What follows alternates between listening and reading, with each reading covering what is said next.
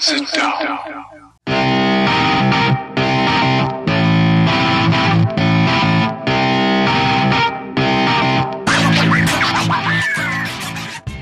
Witam wszystkich i każdego z osobna. Ja jestem Robert Kochan, a to jest Kochana NBA, najbardziej nieobiektywny podcast o najlepszej koszykarskiej lidze świata. To już 46 odcinek, a razem ze mną jak zwykle jest tutaj Wiaro. Siema Wiaro, co tam słychać u Ciebie w to piątkowe popołudnie? Siema Robert, cześć wszystkim. A, piątkowe popołudnie w Krakowie wietrznie niczym w Chicago. A może to ten sam wiatr zmian, który i w Chicago wiał, co? Być może ten sam, bo ten wiatr nie zapowiada nic szczególnie dobrego.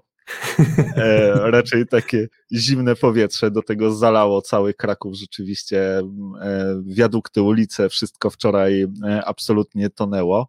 E, no a my tonęliśmy w informacjach, bo free agency otwarte, pierwsze podpisy i związane z tym też trady wykonane. No i powiem ci, że no, nawet się nieźle działo, nie? No, ja też jestem mocno zaskoczony. No, nie spodziewałem się. To wiesz, w tym sezonie wszystko jest z nienacka. Nie? To tak e, ledwo się sezon skończył, ledwo, ledwo Janis e, przestał się cieszyć ze swojego mistrzostwa, a my razem z nim zaczął się draft. E, ledwo pogadaliśmy o drafcie, już jest free agency. We free agency też się super szybko wszystko dzieje. Ledwo mieliśmy newsy związane z Westbrookiem z zeszłego tygodnia, a tu proszę, Lakers już praktycznie skomplikowali, boże, skompletowali cały swój skład. A i przecież no tak naprawdę w każdej drużynie się dzieje, nie? Jest, jest dosłownie kilka drużyn, w których y, można powiedzieć, że stagnacja i, i gramy to, co było w zeszłym roku, a tak to sporo, sporo przebudowy. Także myślę, że będziemy mieli zdecydowanie o czym gadać dzisiaj. No zdecydowanie tak.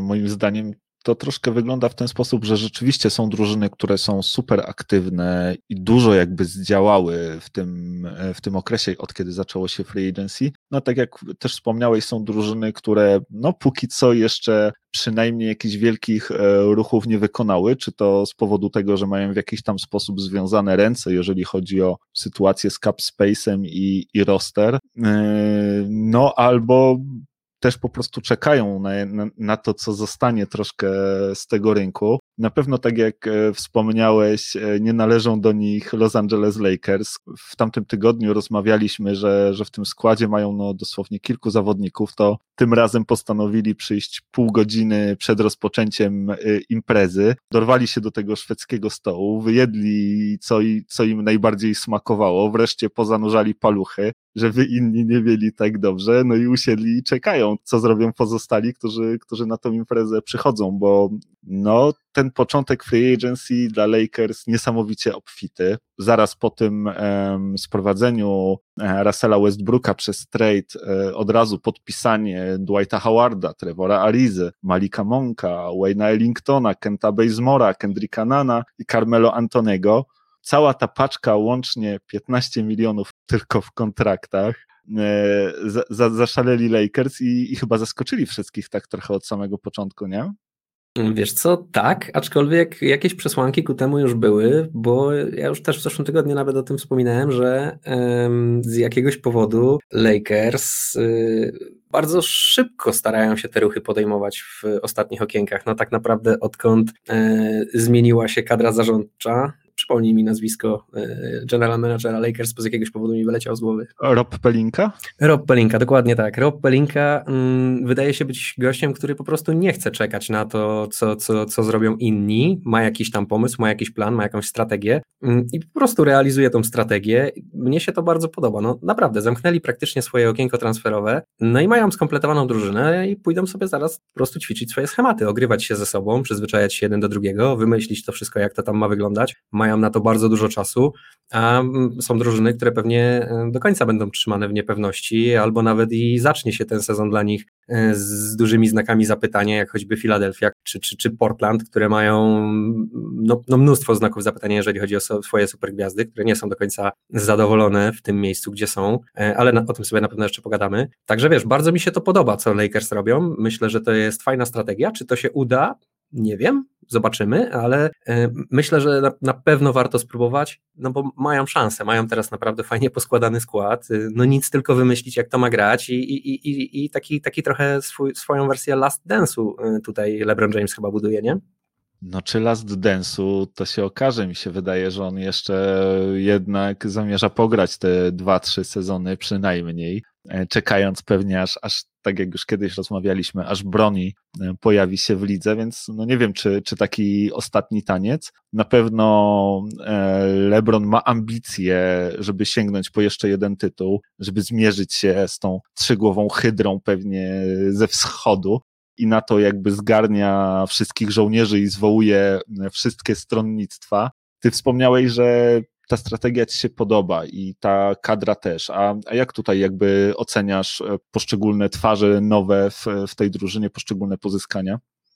Wiesz co, no najbardziej wciąż podoba mi się pozyskanie Russella Westbrooka, e, natomiast no o tym już gadaliśmy, więc, więc nie będę tutaj już wałkował tego tematu. Um, powiem Ci tak, no e, część mnie przekonuje zdecydowanie bardziej, część mnie nie przekonuje wcale, część mnie przekonuje tak sobie. E, zależy do jakiej roli kto jest pisany, no Kent Bazemore pewnie będzie robił to, co robi najlepiej, czyli będzie siedział na ławie i zagrzewał swoich kolegów do boju, no i on w tym jest świetny, pewnie najlepszy w lidze, a jeżeli nie, to jeden z najlepszych na pewno, więc wiesz, no pod tym kątem świetne pozyskanie. No na boisku zapewne dużo nie pomoże, a pewnie też dużo grał nie będzie. No ale wiesz, są tacy zawodnicy tutaj jak właśnie Carmelo Antony czy Wayne Ellington, którzy mogą naprawdę fajnie się wpisać w to, co Lakersi teraz robią. No i bardzo dużo tak naprawdę tutaj zależy oczywiście od tego, jak Carmelo Antony będzie, będzie wyglądał w swoim rzucie za trzy.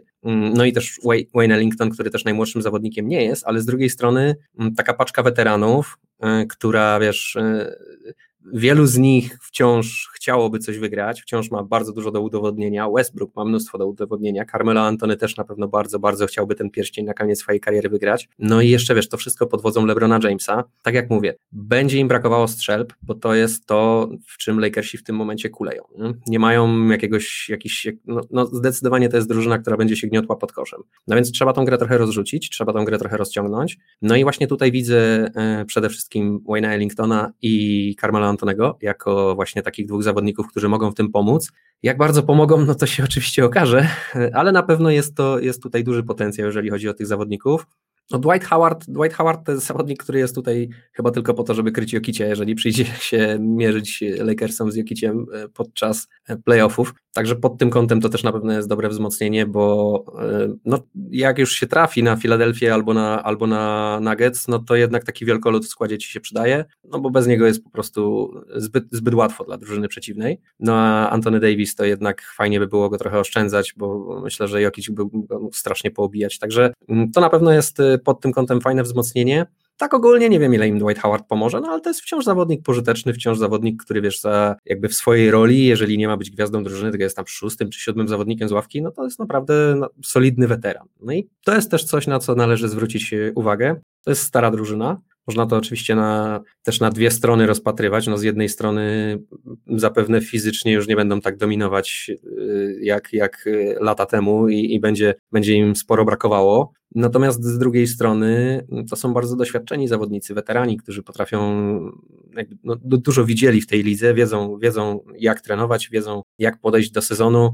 E, no a LeBron James wie jak wygrywać, więc y, to, to ma szansę wypalić. Więc y, ja mówię ci, to nie jest może tak, że jestem super zadowolony ze wszystkich tych ruchów. Zresztą wiesz, wiesz dobrze, że ja nie jestem fanem Lakers, ale jakbym był, to bym był bardzo zadowolony z tego, co tam się dzieje. Nie? Może nie jest to jakiś mój wymarzony scenariusz, który bym sobie mógł tutaj wyobrazić, ale okej, okay, kupuję ten plan. Nie? Zobaczymy. No, tak naprawdę nie masz, wiesz, no, nic ci nie daje pewności, że, że nie wiadomo jak daleko zajdziesz, a to jak, jak sobie na to popatrzysz, y, ma szansę, że to wybuchnie, jasne, ale też jest szansa, że to będzie fajnie grało, jednak talent i, i, i zawodnicy, no, no takie gwiazdy jak Russell Westbrook, czy Anthony Davis, czy LeBron James, czy Carmelo Antony swego czasu, im więcej masz takich zawodników w składzie, tym lepiej, tym bardziej mając LeBrona Jamesa, e, ja myślę, że tutaj jakbym był kibicem Lakers, to, to, to przyklaskiwałbym temu, kupuję ten pomysł. No proszę. No ale powiem Ci szczerze, że się też spodziewałem e, tego, już zresztą e, chyba w tamtym tygodniu po transferze Westbrooka, gdzieś tam mówiłeś, że wsiadasz troszkę do tego e, hype trainu Lakersowego.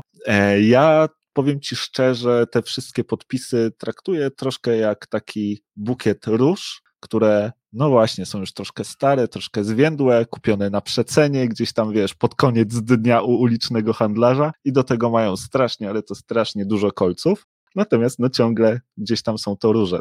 Wspomniałeś o Dwightie Howardzie, dla niego to już będzie trzecia przygoda z Los Angeles Lakers. E, pierwsza nie zakończyła się pomyślnie, w drugiej on sam zaryzykował, tak? E, podjął ten kontrakt, który był nie do końca gwarantowany, właśnie chciał wszystkim udowodnić, że jeszcze jest zawodnikiem klasowym i że potrafi grać. No i rzeczywiście fajnie sobie z tymi Lakersami e, wtedy poradził, no ale potem e, przeżył wielkie rozczarowanie. E, Lakersi go szukali, mieli podpisać z nim kolejny kontrakt na jeszcze jeden rok. On tam nawet przecież opublikował na Twitterze, że zostaje w Los Angeles, po czym się okazało, że nie, nie, nie, że to nieprawda, że doszło do nieporozumienia, że źle zrozumiał to, co Rob Pelinka mówił mu przez telefon, no i ostatecznie wylądował w Filadelfii, no i właśnie przełknął e, dumę, schował ją do kieszeni, no i znowu e, w tych Lakersach e, wylądował, pewnie ma nadzieję na to, że, że będzie powtórka z ostatniego razu i znowu uda im się sięgnąć po mistrzostwo. Powiem Ci, że jak patrzę na skład Lakers, to wydaje mi się, że Dwight Howard to będzie jednak coś więcej niż tylko opcja na Jokicia, bo wydaje mi się, że to będzie podstawowy center tego zespołu w sezonie zasadniczym.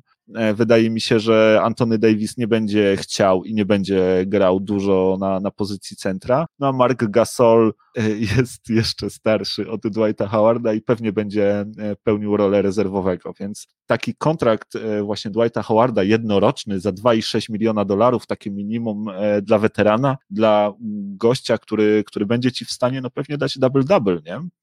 Co, co wieczór i do tego być solidnym obrońcą pod koszem, to jest naprawdę dobra i, i taka rozsądna finansowo opcja. E, jeśli chodzi o Trevora Arizę, no to, to też jest e, kolejna jego wizyta w Lakersach. On już miał okazję e, w Los Angeles grać, podobnie jak chyba w 14 jeszcze innych klubach NBA. To jest chyba jego, jeśli się nie mylę, 16 sezon i chyba 13 albo 14 zespół, więc ten gość po prostu grał już wszędzie, powąchał wszystkiego, no i nigdy, nigdzie jakoś szczególnie dłużej nie udało mu się zagrzać miejsca coś tam e, niby w obronie potrafi, natomiast no też jest już coraz starszy, też 36 lat na karku. No i właśnie, też, też to jeszcze jedno podejście na jednorocznym kontrakcie. Malik Monk e, ma za sobą chyba najlepszy swój sezon w karierze e, w Charlotte, w którym po raz pierwszy rzucał na przyzwoitych skutecznościach. No i tutaj Lakersi jakby bardzo liczą na to, że, że on tę formę utrzyma. Jak będzie, zobaczymy. On na pewno będzie e, w obronie tutaj poważną słabością, bo, no bo jednak nie jest e, zbyt wysoki, ręce też ma krótkie, więc, więc nie za bardzo im pomoże. Wayne Ellington, pewnie opcja z ławki, też, też jeden rok, 2,6 e, miliona dolarów. E, gracz, który potrafi coś tam rzucić na, na przyzwoitych skutecznościach, natomiast no umówmy się, podejrzewam, że nie będzie robił więcej niż 6 punktów średnio na rok. Będzie, będzie pewnie dużo czasu bardzo spędzał na ławce i w tym czasie Kent, Kent Bazemore będzie go chłodził, machając ręcznikiem, po prostu wywijając nim dookoła piruety, tańcząc i, e, i wiesz, i, i wchodząc w kadr podczas wywiadów, bo to będzie pewnie jedyna rola Kenta Bazemora w tym sezonie, raczej nie spodziewam się po nim nic więcej. Kendrick Nunn mnie, powiem Ci, zaskoczył. Dwuletni kontrakt za 10 milionów. E, on miał podobno nawet lepsze propozycje chyba z Knicksów, natomiast e, zdecydował się właśnie wybrać e, Lakersów. Gracz, który jest jeszcze stosunkowo młody, tak, bo ma 26 lat, ma całkiem spory potencjał. Pokazał, że w Miami można na niego liczyć, e, przynajmniej w sezonie zasadniczym, jeżeli chodzi o, o atak, bo w obronie to on po prostu nie istnieje i nie potrafi nic. Natomiast e, z drugiej strony też, e, kiedy przyszło do playoffów, to Kendrick Nunn dostawał DNPs, tak? I trener z Polstra nie chciał go widzieć w zespole na, na, na playoffach, jednak stawiał na innych zawodników, więc zobaczymy na ile Nunn tutaj będzie w stanie e, pomóc. E, Talent Horton Tucker 3 lata, 32 miliony, to jest e, całkiem fajny zawodnik. E, on też nie jest jakoś szczególnie wysoki, bo on chyba ma 6,3, natomiast ma zasięg ramion 7 stóp 1 cal, więc pewnie stojąc potrafi się tam drapać po kostkach i po stopach, takie ma długie te ręce. No i rzeczywiście w tamtym sezonie pokazał, że, że, że coś tam umie, więc to przedłużenie kontraktu e, na pewno fajne i cenne i liczą Lakersi na jego dalszy rozwój. No i ten najnowszy nabytek Carmelo Antony, ty mówisz, że liczysz na to, że będzie rzucał trójki na dobrej skuteczności. Ja powiem ci szczerze, że jak znam Melo, to on dostanie piłkę na trójce, zrobi pump fake, dwa kroczki i rzuci długą dwójkę. I, i tak to pewnie będzie wyglądać. No zobaczymy. E, Carmelo jest e, starszy o kolejny rok i nie jestem wcale tak bardzo pewien, e, czy coś w tym jeszcze jego baku zostało.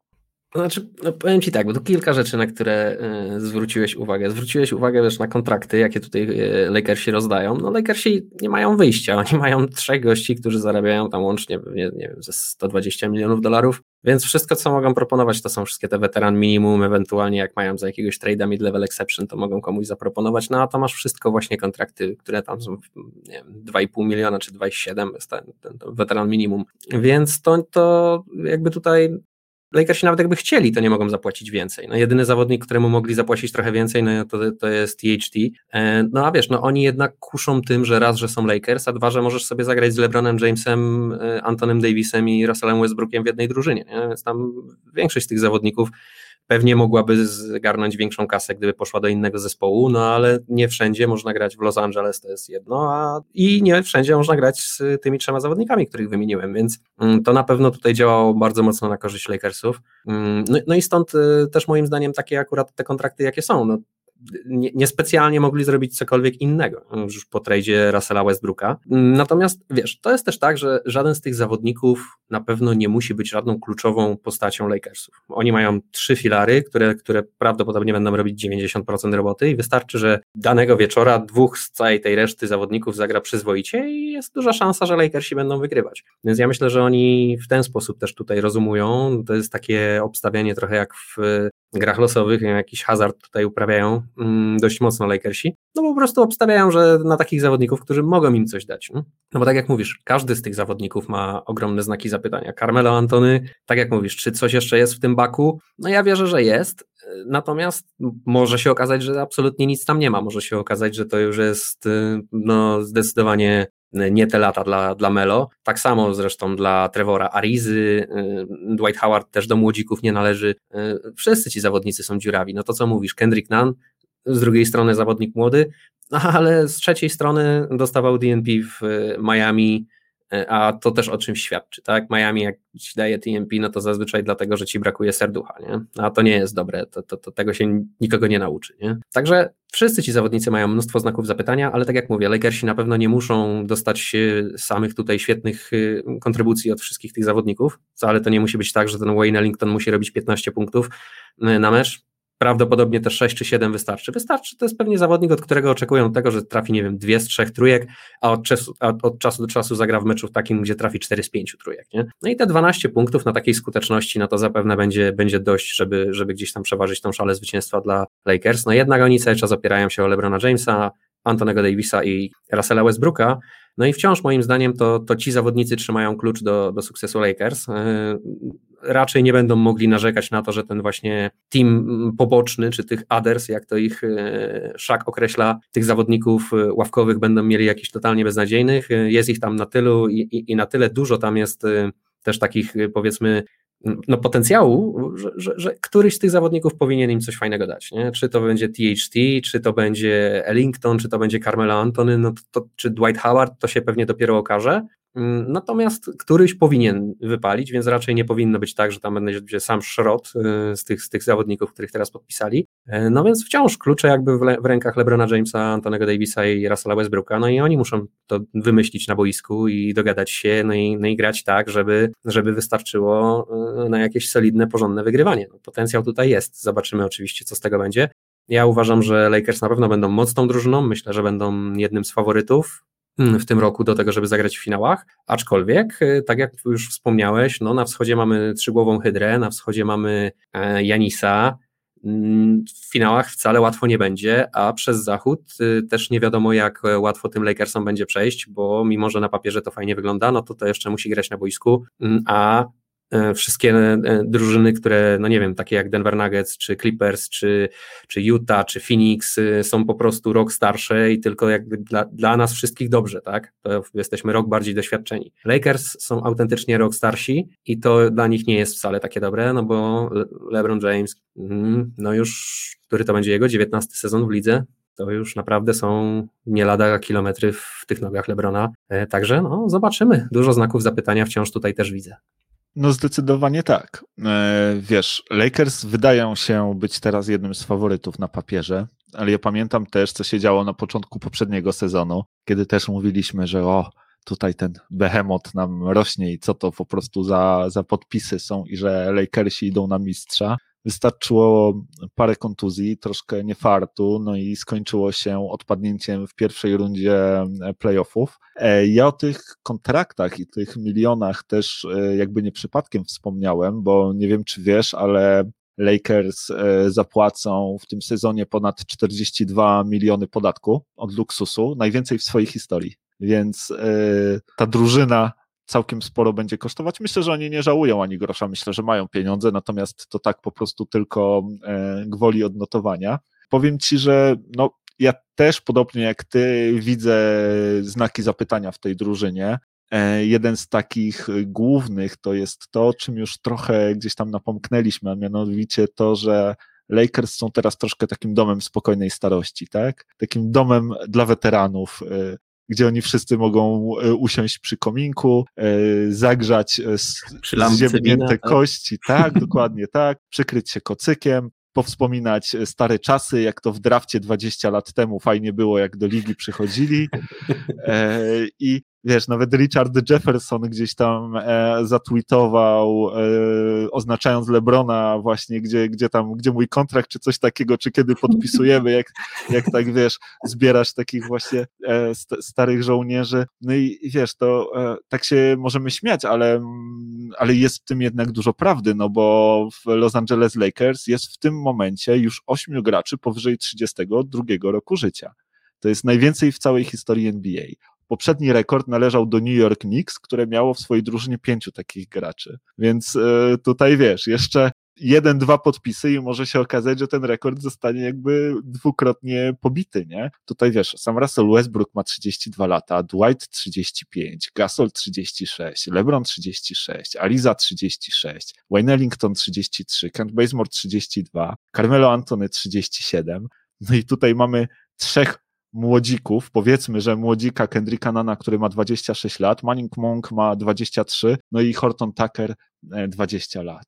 Nie? Więc to jest e, bardzo taka wiekowa i, i doświadczona drużyna. To nie musi oznaczać nic złego, ale jest jednak szansa, że no jednak wiesz, z ojcem czasem, jak to mawiałem, jeszcze nikt nie wygrał, tak? E, więc, więc może się okazać, że te stare kości, no już wiesz, już będą gdzieś tam łamane przez zimne wiatry i tak dalej, będzie strzykało i, i, i nie będą e, w stanie dać z siebie aż tyle ci zawodnicy, co za swoich najlepszych lat. Więc to jest taka jakby pierwsza, pierwsza moja, no powiedzmy, wątpliwość, jeżeli chodzi e, o tę drużynę. Na pewno nie zgadza się ze mną LeBron James, który napisał w ogóle specjalnego tweeta, że do wszystkich, którzy tę drużynę hejtują i właśnie mówią, że jest stara, że, że ma coś tam rozminęła się z oczekiwaniami, czy, czy, czy coś takiego, że y, żebyśmy mieli to samo, czy żeby te osoby miały to samo nastawienie właśnie, kiedy sezon się rozpocznie, tak? Bo, bo to go tylko, tylko motywuje. Więc no, e, LeBron nie uważa, żeby ten, ten problem wieku e, miał jakieś znaczenie.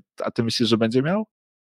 No właśnie, wiesz, no, y, zastanawiając się nad tym, no to co, co to tak naprawdę oznacza? No przede wszystkim z wiekiem traci się, nie wiem, szybkość, siłę, y, dynamiczność, to, to, to, to są rzeczy, które tracisz. No ale z drugiej strony zyskujesz y, doświadczenie, coraz więcej akcji widziałeś, coraz więcej jesteś bardziej spokojny na boisku, no i po prostu bardziej doświadczony, to doświadczenie też bardzo mocno procentuje. A wiesz, są też takie rzeczy, które z czasem jakby no, no nie traci się ich. No, nie wiem, na przykład dobry rzut, tak? To, to nie są rzeczy, które, które gdzieś tam są w dużej mierze zależne od twojej atletyczności, a to głównie ta twoja atletyczność cierpi. No a tutaj rozpatrując to pod kątem Lakers, no to LeBron James nie wygląda na gościa, który by jakkolwiek tracił na swojej atletyczności mimo tych swoich 36 lat.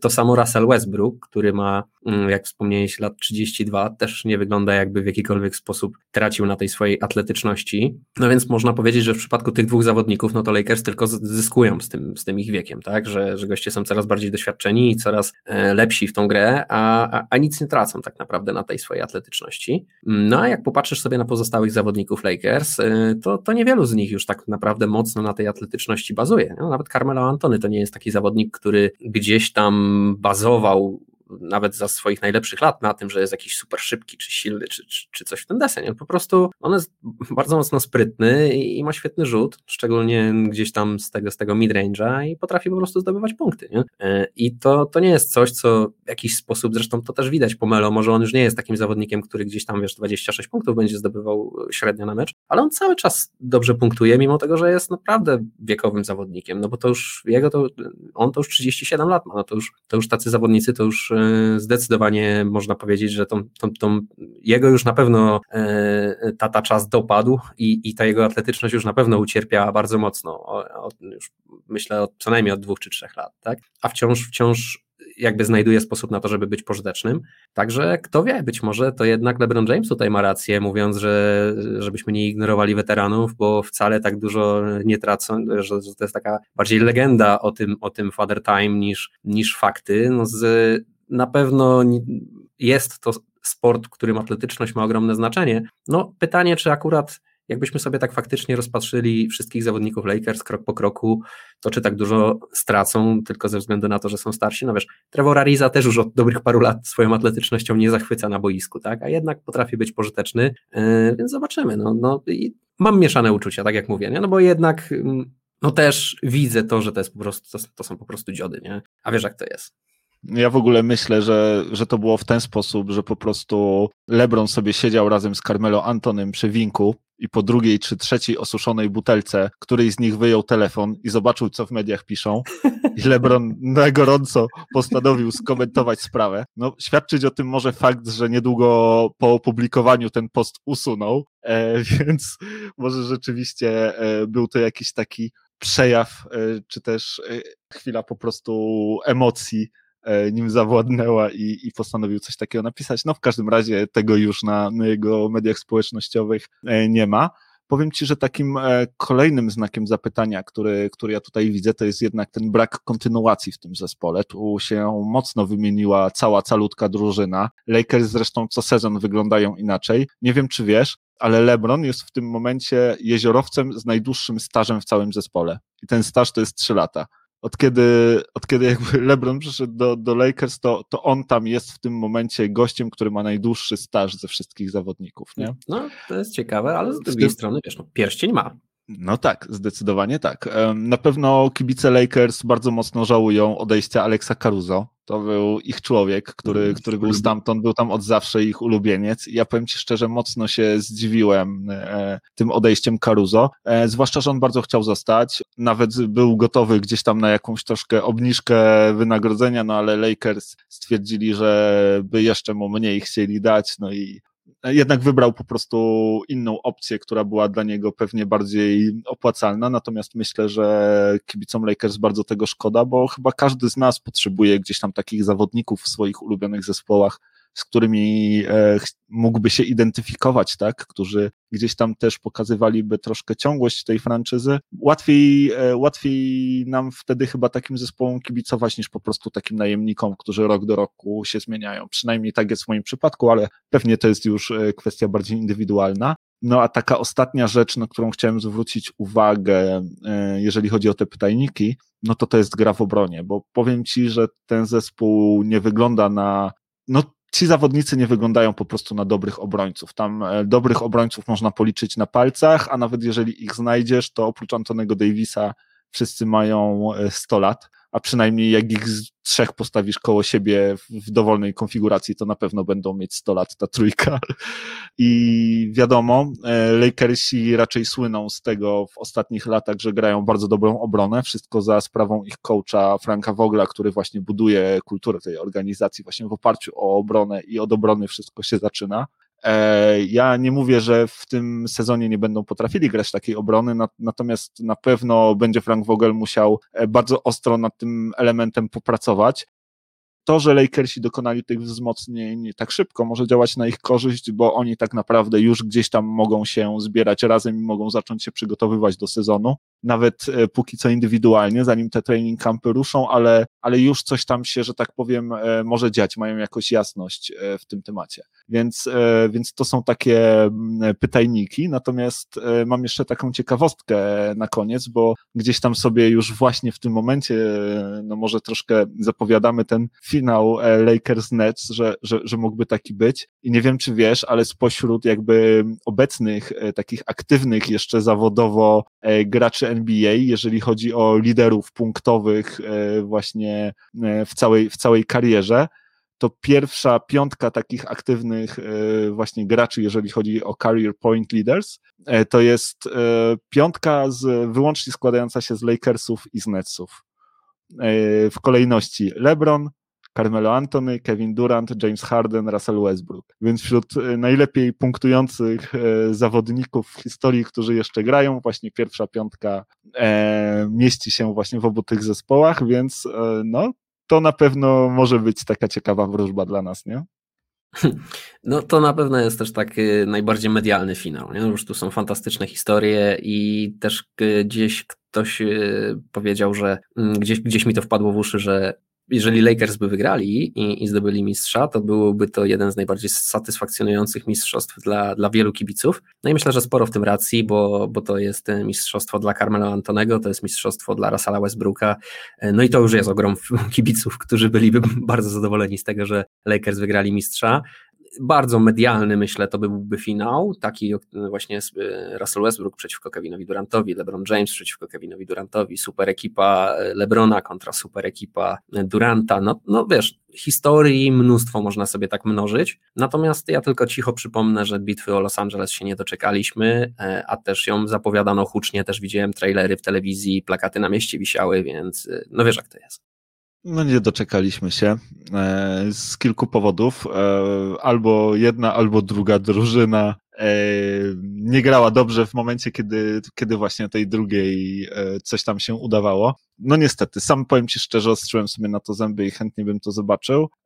Z finałami jest pewnie jeszcze trudniej, jeżeli chodzi o, o tę możliwość spotkania się, bo tutaj trzeba wygrać drabinki w obu konferencjach. Na pewno wydaje się, że obie drużyny mają e, do tego potencjał. Ci, ci nowi Lakers na papierze wyglądają ciekawie, natomiast no właśnie, zobaczymy jak to będzie z tymi znakami zapytania, e, o których wspomniałem i to myślę zdeterminuje e, jak i gdzie Lakers będą na koniec sezonu. Mm, no ale co, jak, jak już wspomnieliśmy tutaj o Brooklyn Nets, to może chwilkę porozmawiamy o ich free agency ono nie jest zdecydowanie tak e, imponujące. Raczej skupili się na e, utrzymaniu e, zawodników dotychczasowych, którzy trafiali właśnie na ten rynek wolnych agentów. No nie udało im się podpisać Spencera Dinwiddie, on odszedł e, w sign and trade do, do Washington Wizards, o tym może potem e, gdzieś tam jeszcze się uda porozmawiać, jeżeli starczy czas. Mm, natomiast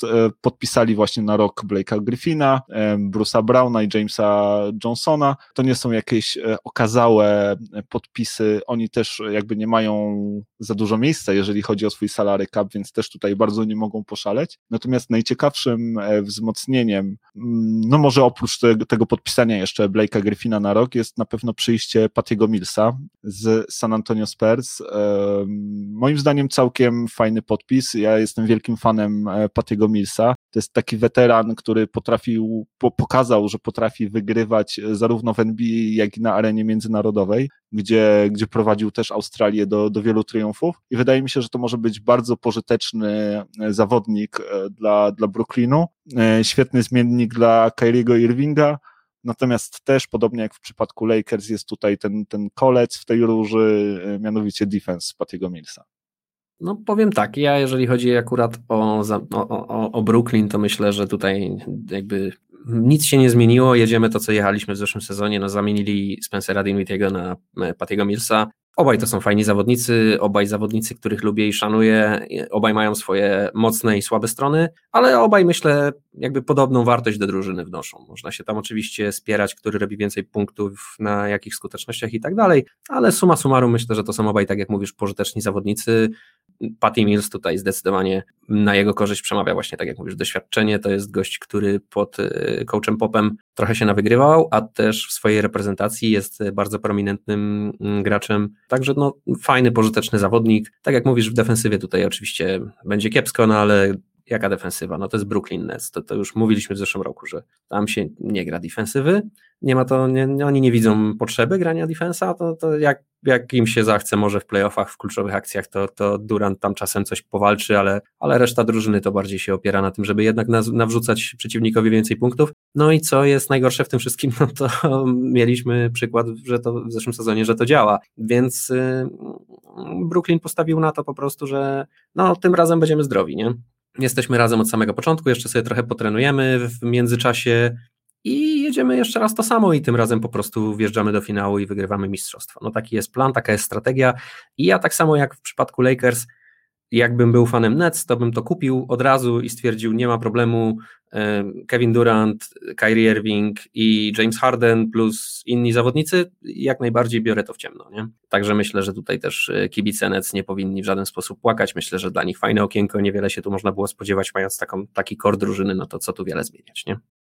Kupujesz, mówisz, e, czyli już nie zakładałbyś się tak jak w tamtym roku, że to wszystko wybuchnie? Nie, nie, już się no to nie zakładam. Możemy się założyć o to, jak to daleko w playoffach zajedzie, bo tutaj mam swoje wątpliwości cały czas, ale nie, no nie, nie zakładam się już, że w sezonie zasadniczym to wybuchnie do tego stopnia.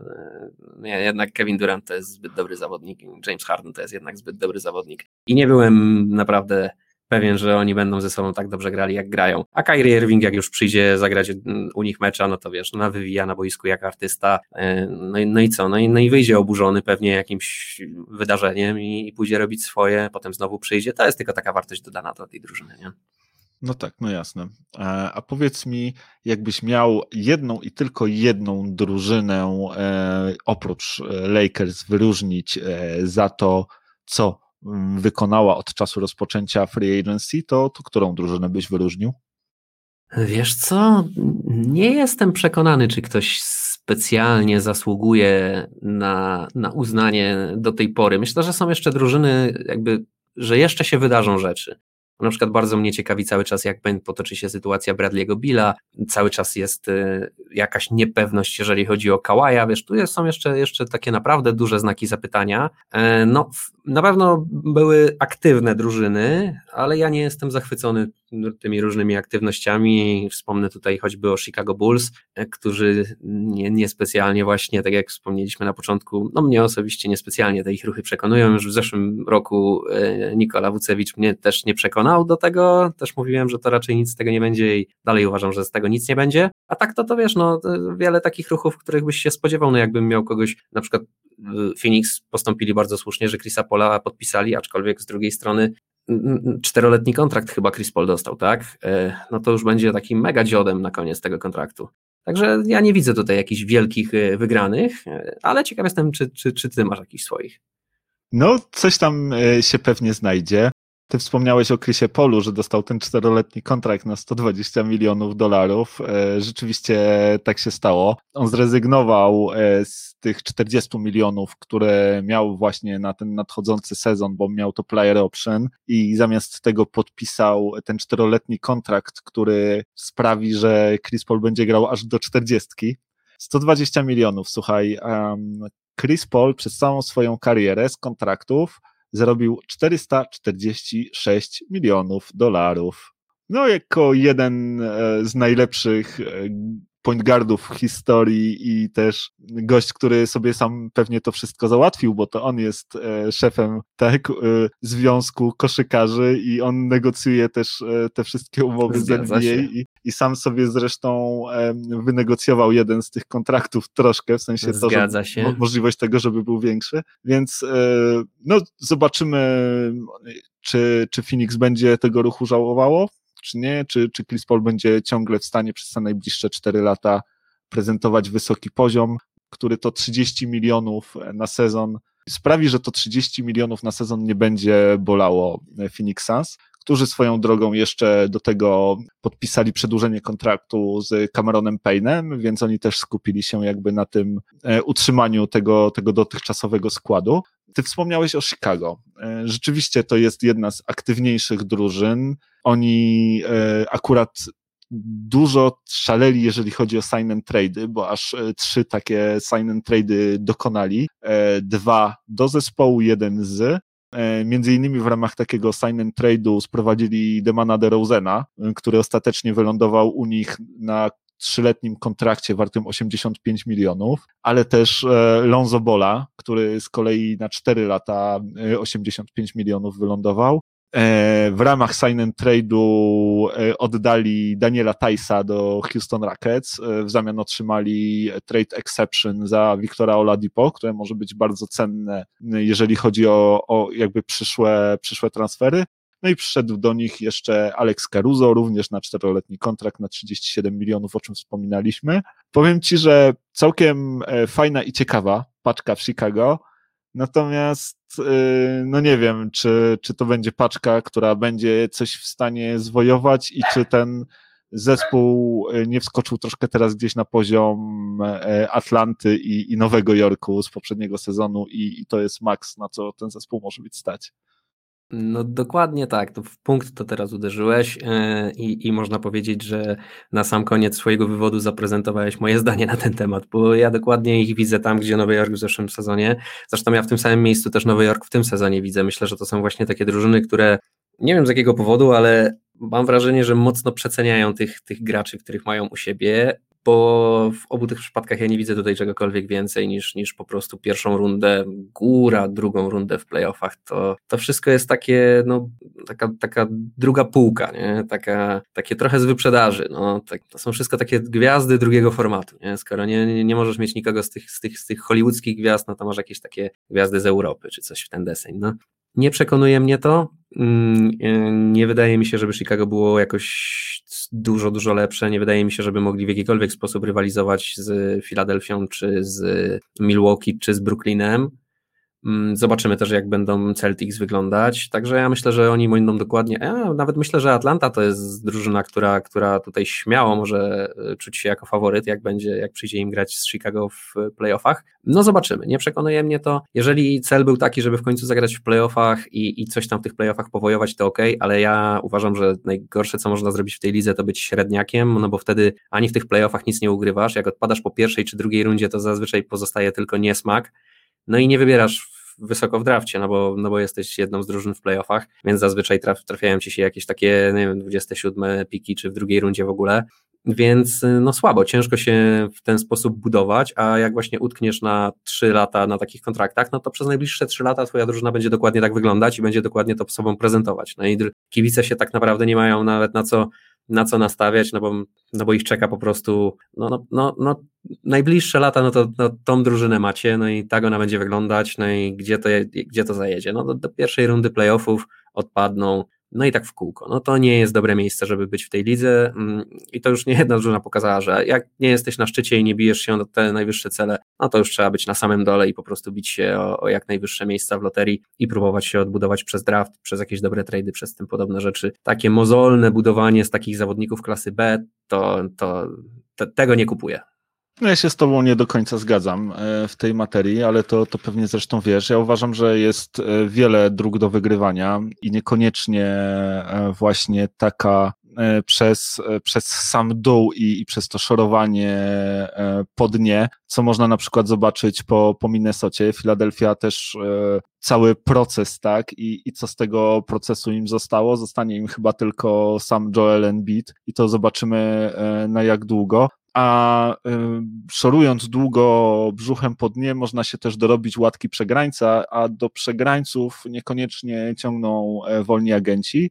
I na przykład taką drużyną, która no troszkę pewnie z konieczności była średniakiem przez jakiś czas, właśnie łapała się do tych końcówek playoffów, ale budowała taką fajną kulturę wygrywania i przez to stała się atrakcyjna dla wolnych agentów, są właśnie Brooklyn Nets. Oni, e, oni jakiś czas temu byli dokładnie taką drużyną, drużyną, która troszkę zbierała szrot z innych, zawodni- z innych drużyn, czy szukała takich zawodników, którzy może trafili nie we właściwe środowisko, a gdzie indziej będą potrafili się rozwinąć, taki na przykład D'Angelo Russell, który który odszedł z Lakersów, tak, i, i w Brooklynie stał się All-Starem i potem był fajnym asetem do tego, żeby go wytradować, więc są moim zdaniem różne drogi do wygrywania, jednej nie ma, a w przypadku zarówno właśnie Chicago, ale też właśnie Nowego Jorku, o, o którym wspomniałeś, wydaje mi się, że e, te drużyny chcą właśnie postawić na takie budowanie kultury wygrywania i kosztem e, troszkę gorszej pozycji w drafcie, co też nie jest takie do końca oczywiste po tej reformie draftowej, tak? Tutaj jakby możesz tankować i, i szorować e, po dnie, a mimo to nie zdobyć jakby tego najwyższego piku w drafcie. Jeżeli jeszcze trafisz na, na gorszy rok draftu, no to tam wcale nie musi być jakoś ciekawy i niekoniecznie musisz e, swój los odmienić i, i taki los bycia na tym samym dole możecie czekać przez dziesięciolecia, nie? Więc to jakby na dwoje e, babka wróżyła, natomiast gdzieś tam e, wracając do Nowego Jorku, no to właśnie wydaje mi się, że on podobnie jak Chicago e, stawia na to, żeby budować taką kulturę wygrywania i tak jak już gdzieś tam rozmawialiśmy podczas naszych wcześniejszych rozmów, mi się wydaje, że oni mają właśnie taki plan na trzy lata, e, że to jest plan Leona Rose'a, ich prezydenta do spraw koszykarskich, który był kiedyś agentem Joela Embida no i właśnie, Embiidowi za trzy lata kończy się kontrakt i z tego, co przynajmniej słyszałem, Nixi mocno gdzieś tam celują właśnie w to free agency, które, które za te trzy lata się odbędzie. No i właśnie pod to troszkę podporządkowali e, zakupy, których dokonali na, na rynku wolnych agentów, gdzie, gdzie właśnie mm, zarówno utrzymali część swoich dotychczasowych graczy, jak, jak Derricka Rose'a, który, który właśnie na trzy lata podpisał 43 milionowy kontrakt, Nerlens Noel 30 32 miliony za 3 lata, Alec Bergs 30 milionów za 3 lata, więc to tacy zawodnicy, którzy gdzieś tam z niezłej strony pokazali się w poprzednim sezonie. No ale do tego doszedł też e, Evan Fournier, e, nowy nabytek, e, finalista olimpiady, zobaczymy może nawet złoty medalista, bo, bo Stany grają z Francją dzisiaj nad ranem. E, on ma czteroletni kontrakt na 78 milionów, ale ten czwarty rok jest team option, więc e, mogą z niego spokojnie zrezygnować. No, na pewno tutaj największym i najważniejszym podpisem jest utrzymanie Juliusa Randla, który dostał czteroletni kontrakt 117 milionów. To sporo, e, nie jest to mało, natomiast biorąc pod uwagę to, jak prognozowany jest wzrost cap space'u, to jest taki kontrakt, e, który wydaje mi się może dostać e, trzecia opcja w ataku w każdej drużynie e, liczącej na walkę o mistrzostwo. Julius Randle jest moim zdaniem troszkę gdzieś tam taką trzecią opcją. No i jeszcze ten Kemba Walker, tak, który, którego kontrakt został wykupiony przez Oklahoma City Thunder. No i Nixi postanowili zaryzykować i, i sięgnąć po tego chłopaka rodem z Nowego Jorku i zobaczyć, może tam odżyje, chociaż po takiej kontuzji, jaką przeżył, no to może się okazać, że, że nic z tego zupełnie nie będzie, więc Nixi y, o pierścieniu na pewno nie mają co myśleć, nie mają też pewnie nawet co myśleć o drugiej rundzie playoffów, ale mają y, co myśleć, jeżeli chodzi o rozwój gdzieś tam tych młodych zawodników, którzy, których mają, e, no i właśnie budowanie tej zwycięskiej mentalności, zresztą z coachem Thibodeau chyba nic innego nie wchodzi w rachubę. No powiem Ci tak, y, ja tego nie kupuję. Ja nie kupuję bycia średniakiem w tej lidze. Tak jak mówisz, nie ma jednej drogi prowadzącej do wygrania.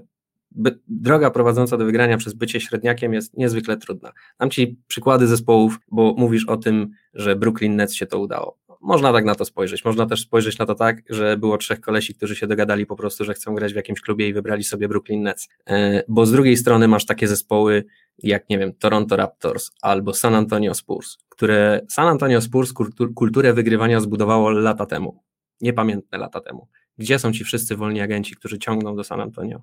Gdzie te wszystkie gwiazdy, które chcą tą grać? No ale wiesz, że jak chcesz przejść do San Antonio, to musisz oddać swoją duszę na przechowanie do no walizki no stary, ale to jest właśnie, ale dokładnie to jest winning culture. To dokładnie to wybudują w Nowym Jorku, że będziesz musiał oddać swoją duszę na rzecz drużyny. I myślisz, że co, będą tak wszyscy ciągnąć? Nie, nie, ja tego nie kupuję. Ja już to słyszałem nie wiadomo ile razy, że będą się budować, o mają trzyletni plan, przyjdzie Kevin Durant, o mają trzyletni plan, w 2010 mają na dwóch wolnych agentów mają miejsce, mogą ściągnąć Boscha i mogą ściągnąć Lebrona. Nikogo nie ściągnęli.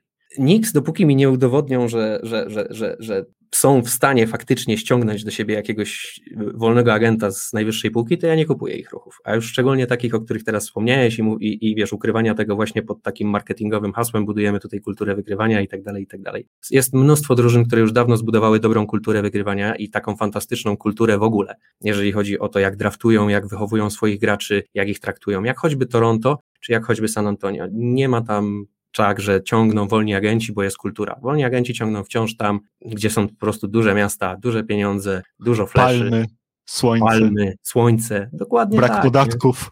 Otóż to, otóż to. Więc yy, ja po prostu w to nie wierzę, że, że to wypali. Nie wierzę, że to wypali w Chicago, nie wierzę, że to wypali w Nowym Jorku. Wiesz, no. Obie, oba zespoły to duże franczyzy w sumie, nie?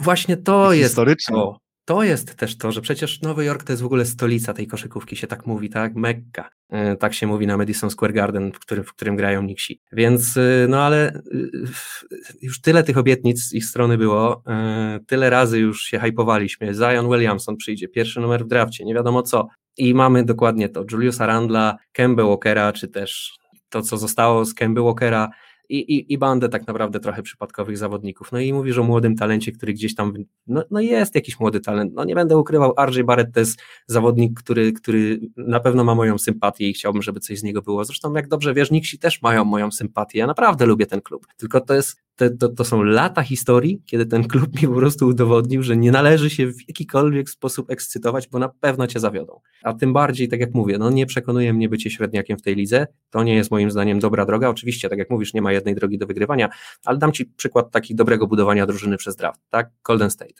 Golden State Warriors też nie wbudowali się na takiej zasadzie, że byli dobrzy, nie, byli beznadziejni, ale wybrali Stefa Kerego, wybrali Claya Thompsona, wybrali Draymonda Greena i zaczęli budować, tak jak mówisz, kulturę wygrywania i tym podobne rzeczy. I teraz każdy by tam chciał grać tak naprawdę. I to jest atrakcyjna drużyna, ale nie tylko ze względu na to, że mają kulturę wygrywania, ale też ze względu na to, że możesz grać ze Stephem Kerem, Clayem Thompsonem, albo może cię trenować Steve Kerr, no i generalnie masz ten cały front office, arenę i tym podobne rzeczy. Nie? To, to, to nie jest tylko i wyłącznie tak, że to jest jeden czynnik. Ta kultura wygrywania, oczywiście, żeby też była jasność, to jest bardzo ważna rzecz, bo jak tego nie ma, tak jak mówisz, jak się ktoś dorobi y, łatki nieudaczników w tej lidze i szoruje po prostu brzuchem po dnie, tak jak Minnesota Timberwolves, czy nie wiem, Sacramento Kings, no to, to po, po, tak się to potem kończy. Czy przez długie lata New York Knicks, to właśnie tak się to potem kończy, że ciężko tą, tą, tą łatę z siebie zrzucić i, i dobrze wiesz, jako fan Los Angeles Clippers, że nawet jak ci się, nawet jak odbudujesz tą drużynę i to drastycznie, to wciąż jest wielu takich, którzy dopóki nie wygrasz mistrza, to będą to wypominać i wciąż będą mówić o was paperclips i tak dalej, i tak dalej, nie? Mimo, że tak po prawdzie to już, to już u was ta transformacja się dokonała, nie? No tak, to nawet nie jest łatka łajzy, to często jest tatuaż łajzy. Tak, który, to już zostaje. Który, który trzeba usunąć e, dopiero mistrzostwem i innej, innej drogi nie ma. E, wspomniałeś tutaj Warriors, rzeczywiście oni należą. E, zresztą ja rozumiem ten, ten twój punkt widzenia, który, który powiedziałeś, zresztą znam go już doskonale, wiele razy na ten temat rozmawialiśmy, także ja, ja to wszystko kumam, co mówisz. Wspomniałeś o Warriors oni rzeczywiście e, są, są znani z tego, że udało im się właśnie zbudować tak drużynę od podstaw i potem jeszcze być atrakcyjnym kierunkiem dla, dla kluczowego wolnego agenta, więc oni, że tak powiem, e, pokazali, jak to, jak to się robi, jak się buduje drużynę. E, teraz znowu podpisali przedłużenie kontraktu ze Stephem Kerem. Steph Kerry dostał cztero, czteroletnie przedłużenie kontraktu, 215 milionów e, dolarów. I nie wiem, czy wiesz, ale jest pierwszym e, graczem w historii NBA, który podpisał dwa kontrakty powyżej 200 milionów dolarów. I żeby było śmieszniej, to każdy jeden z tych dolarów mu się absolutnie należy, bo jest zawodnikiem naprawdę, który zrewolucjonizował tą ligę to jak się w ogóle gra w kosza, to jakie są teraz schematy, to jak dzieciaki patrzą na tą ligę, to jest naprawdę ogromnie wartościowy dla NBA zawodnik i, bardzo, i mnie osobiście to bardzo cieszy, że właśnie trafił do takiego zespołu, który no, drukuje pieniądze, zresztą jak większość z tych zespołów w NBA i w związku z tym, że te pieniądze drukuje i zdaje sobie sprawę z tego, że je drukuje, to się nie szczypie przy tych kontraktach i płaci pamiętaj też, że Steph przez te swoje pierwsze lata, w ogóle no, jego pierwsze sezony, to, to bardzo mocno się zastanawialiśmy, czy on w ogóle będzie mógł kontynuować karierę ze względu na swoje notoryczne kontuzje kostki. Więc on ten pierwsze, to, to swoje pierwsze rookie extension to podpisał takie bardzo no bardzo tanio, tak? Zachowawcze takie, nie? Tak, tak. Ja nie pamiętam dokładnie, ile on tam dostał wtedy, ale to były jakieś takie bardzo, bardzo niewielkie pieniądze. Nie wiem, 40 milionów dostał za, za 4 lata, czy 60, coś takiego. Ja, jakoś tak. Dzięki temu też w ogóle udało im się zbudować całą tą drużynę, a Stefowi tak to jest. potem wynagrodzili mu to przy następnym kontrakcie. Teraz no. dostał kolejny. No na pewno e, każdy dolar zarobiony przez Stefa jest, e, jest tego wart. E, Stef pokazał, że jest no, zawodnikiem, który na pewno przejdzie do historii NBA, jednym z najlepszych, jacy, jacy, jakich mieliśmy okazję oglądać w tej dyscyplinie sportu. Warriors też no pewnie będą jednym gdzieś tam z cichych faworytów na zachodzie w przyszłym sezonie, jak Clay Thompson wróci. Jeżeli chodzi o to free agency, to, to oprócz tego przedłużenia kontraktu, kontraktu ze Stefem nie poszalili jakoś szczególnie. Podpisali dwa jednoroczne kontrakty e, z Otto Porterem juniorem i z Nemanią Bielicą za weteran minimum, więc e, takie wzmocnienie troszkę składu defensem, troszkę shootingiem, E, stracili Kelly Ubre Juniora, który, który od nich odszedł, e, no ale myślę, że, że mają całkiem fajny skład do tego, żeby gdzieś tam e, powalczyć w przyszłym sezonie. Ja jeszcze wrócę do Twojego pytania, bo zapytałeś, która drużyna moim zdaniem pokazała coś fajnego właśnie w tym free agency. Ja tutaj chciałem wyróżnić Miami bo, bo moim zdaniem e, tak całkiem, całkiem ciekawe ruchy. E, sprowadzenie Kyla Lowry'ego e, z Toronto Raptors w ramach sign and trade'a, gdzie, gdzie oddali w drugą stronę Dragicia. Trzyletni kontrakt, 90 milionów dolarów. No wydaje się dużo jak na takiego też no trochę już dzioda, jakim jest Kyle Lowry. Natomiast jest to zawodnik taki chyba stworzony wręcz dla hit, który no, walczy na całego, na każdym centymetrze boiska i, i ryzykuje swoim ciałem a do tego potrafi całkiem nieźle rzucać, więc e, pasuje do, do Miami po prostu doskonale. Jimmy Butler też dostał extension czteroletnie, 184 miliony dolarów. E, no powiem Ci, że, że ciekawe, e, dużo będzie Miami płaciło Jimmy'emu. Zobaczymy, czy, czy to się zwróci, natomiast no oni też do siebie pasują po prostu doskonale. Jimmy to Miami, a Miami to Jimmy, jeżeli chodzi o mentalność. E, kolejne extension, które e, podpisali to, to Duncan Robinson, 90 milionów dolarów za 5 lat, e, najwięcej jeżeli chodzi, najwięcej w historii, jeżeli chodzi o zawodnika, który trafił spoza draftu, dla zawodnika undrafted, więc super gratulacje dla Duncana Robinsona, też te pieniądze mu się należą, no jest shooterem wybitnym i jak będzie tak dalej trafiał, to będzie jednym z najlepszych shooterów, jakich ta liga widziała.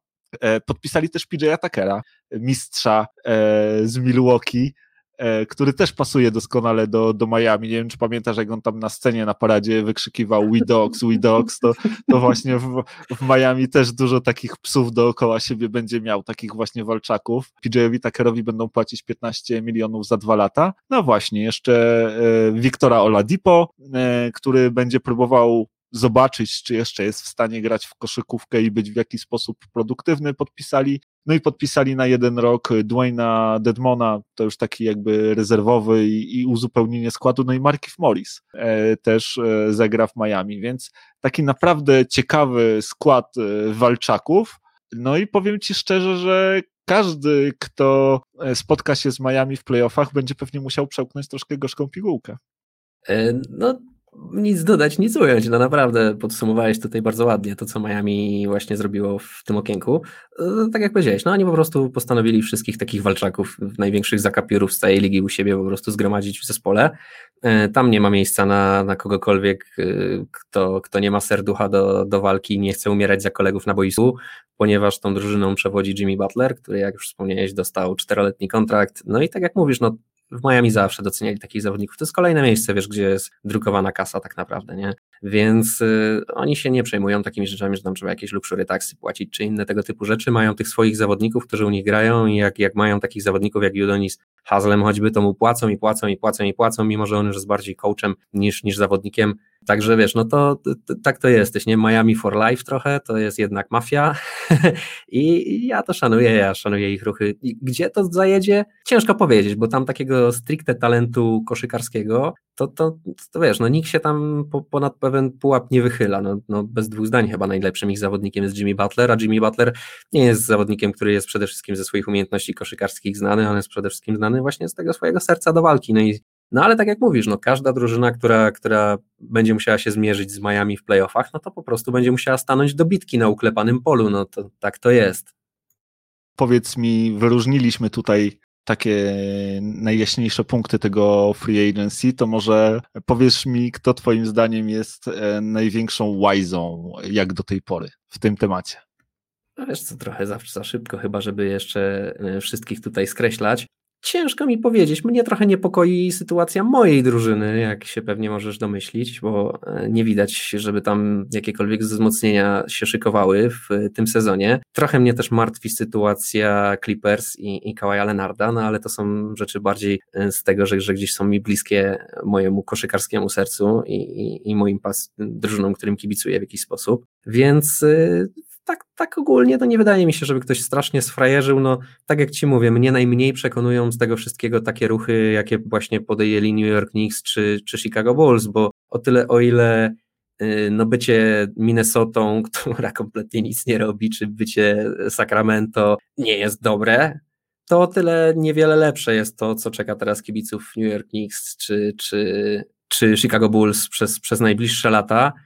No a jednak zawsze jest ta szansa, że jakimś trafem ci się, ci się po prostu, no ten, ten Zion Williamson ci wpadnie do drużyny, no tak jak, tak jak wpadł Pelikanom, no i, no i co, no i, no i są wygrani bardzo mocno z tego tytułu, bo na pewno też nie jeden zawodnik gdzieś tam kiedyś we free agency pomyśli sobie o tym, że z Zionem to w sumie może nie byłoby fajnie sobie zagrać. Także wiesz, no to są mnie takie ruchy, tak jak mówię, no bardzo mało przekonują. No tak to na razie na tym etapie to jeszcze bym nikogo jakoś strasznie nie skreślał, bo jeszcze się dużo może wydarzyć, nie?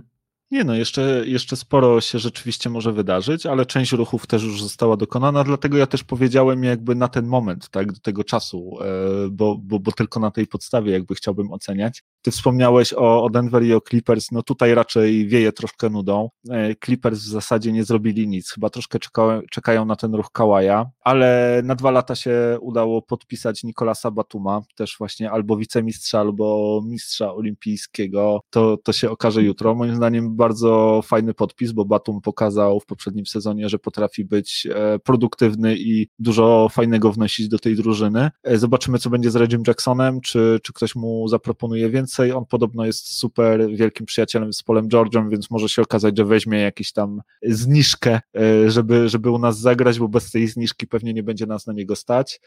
U was, no tak jak też wspomniałem, troszkę nuda, nowy kontrakt dla Austina Riversa, Austina Riversa na jeden rok. Jeff Green dostał dwuletni kontrakt na 10 baniek, odnowiliście kontrakt e, z Willem Bartonem, 2 lata 32 miliony, no i Michael Green dostał 17 milionów za 2 lata, czyli raczej takie utrzymanie, troszkę status quo i czekanie na e, Mureya. A jeżeli Pozwól, chodzi... że ci wejdę tylko w słowo, bo w międzyczasie chyba jak zaczęliśmy podcast, padła bomba Wodża, że Reggie Jackson zamierza podpisać dwuletni kontrakt za 22 miliony z Los Angeles Clippers. No widzisz, no to, to mnie bardzo cieszy. E, jeżeli nas stać na to, żeby dać mu te 11 milionów na sezon, to, to super. W sensie, jeżeli mamy możliwość, bo stać nas na pewno, bo, bo Balmer to chyba bogatszego w tej lidze nie ma, jeżeli chodzi o gawernorów. E, więc e, dobrze, niech sięgnie głęboko do kieszeni, niech płaci. Fajnie, że Reggie z nami zostanie, bo, bo też Reggie się dobrze pokazał w tamtych playoffach. Więc dzięki, fajna, fajna i przyjemna bomba dla mnie. Natomiast jeżeli wspominamy o tych takich porażkach, to no w zasadzie troszkę wspomniałem wspomniałeś o, o, obu drużynach, które chciałem tutaj wyróżnić, bo jedną z tych drużyn jest New Orleans Pelicans, które moim zdaniem totalnie nie rozumiem tego, co oni do tej pory robią. Mieli w planach sprowadzenie Kyla Lauriego, żeby tego dokonać, um, tradowali w dół, jeżeli chodzi o draft, cofnęli się, o, o, jeżeli chodzi o możliwość e, swoich pików tutaj e, w tradzie z Memphis. Nie udało im się Lauriego podpisać. W odwodzie mieli Lonzo Bola, który był restricted free agent, ale stwierdzili, że nie chcą, żeby Lonzo Ball u nich grał, więc e, na zasadzie sign and trade'a wysłali go do e, Chicago, a sami z sign and trade'a ściągnęli Devonte Grahama z Charlotte Hornets, który no jeszcze bardziej uwypukli tę słabą obronę Pelicans, podobnie jak Jonas Valenciunas, którego ściągnęli w tradzie, więc ja tam po prostu nie widzę nawet pół mm, obrony w Nowym Orleanie.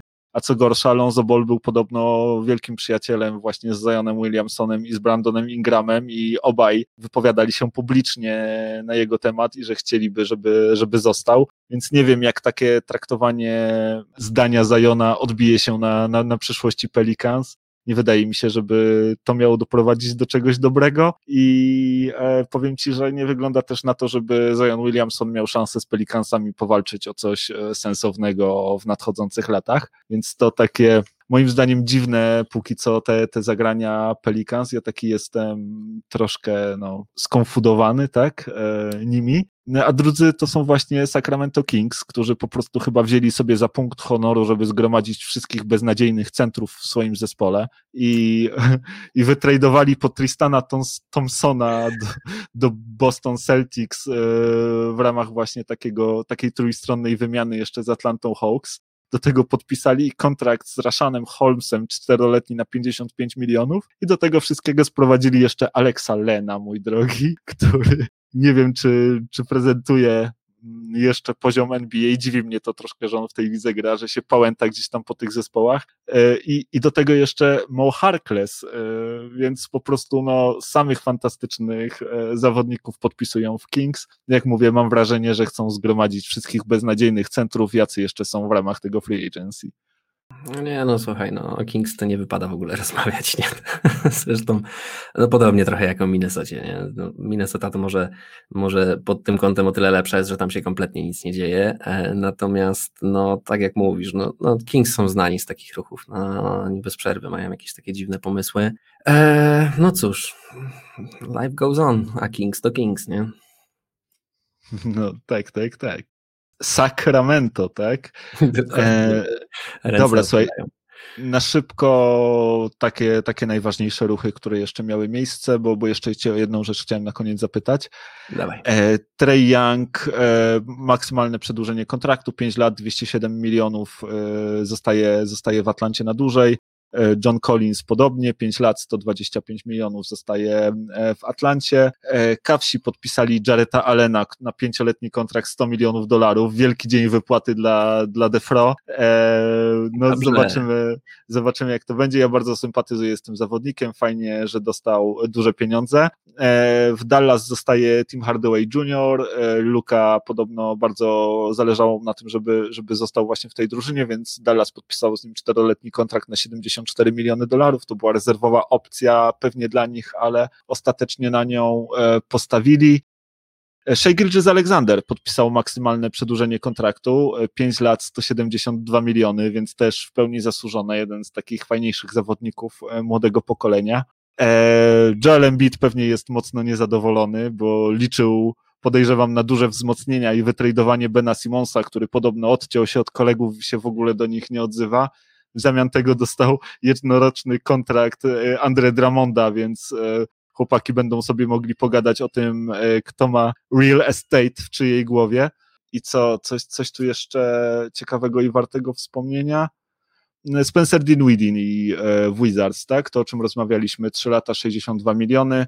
Fajne wzmocnienie Wizards. Zobaczymy, jak, jak będzie mu się grało jak mu się będzie grało z Bradleyem Billem i czy Bradley Bill będzie tam jeszcze długo, czy, czy jednak zostanie wytradowany. E, Mike Conley zostaje w Utah Jazz na kolejne 3 lata, 68 milionów dolarów. No i to chyba takie najciekawsze ruchy, jakie stały się e, na rynku.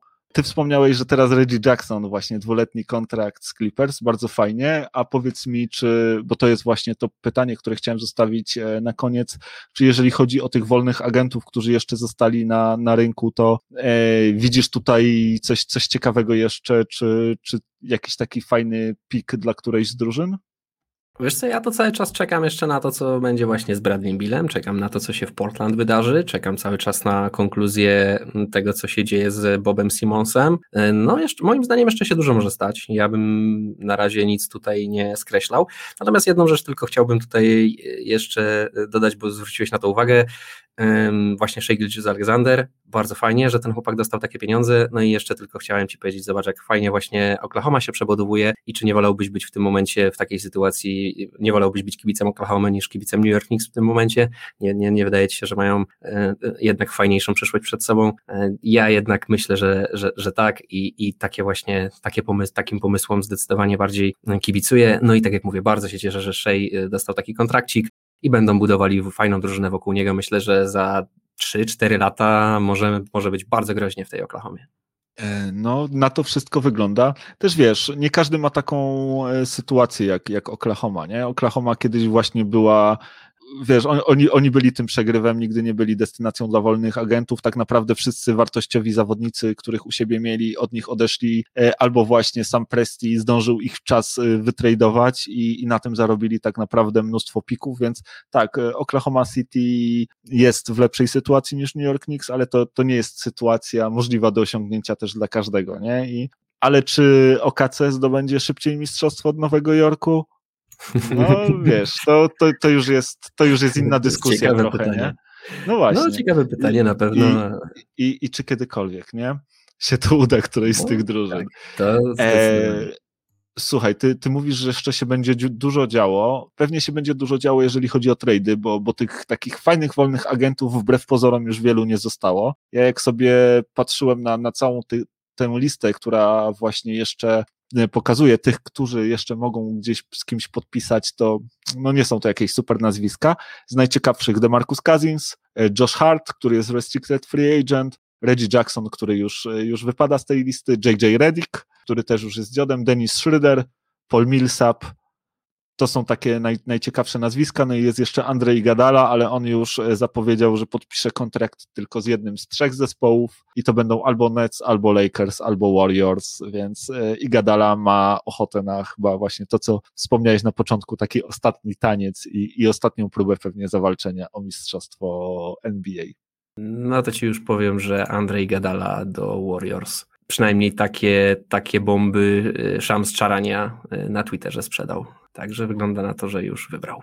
No widzisz, e, jak to, to jest taki czas szalony, że, że my tutaj rozmawiamy, a, a w tym czasie się właśnie wszystko może zmienić, nie? Dobrze, niech się dzieje, niech się dzieje, żebyśmy mieli o czym e, rozmawiać. Dzisiaj nam troszkę dłużej zeszło, ale chyba było warto. Myślę, że, że wiele tematów no, udało nam się por poruszyć. Bardzo się cieszę i bardzo Ci dziękuję, że, że byłeś tutaj ze mną i że, i że właśnie pogadałeś e, o tym wszystkim ze mną.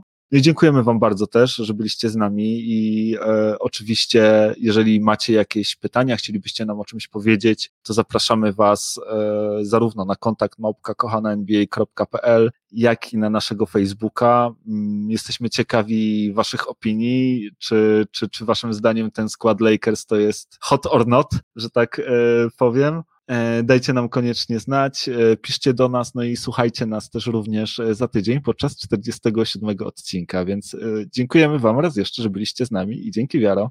No, nic dodać, nic ująć. Trzymajcie się cieplutko, no i mam nadzieję, że słyszymy się wszyscy za tydzień. Cześć. Trzymajcie się, hej.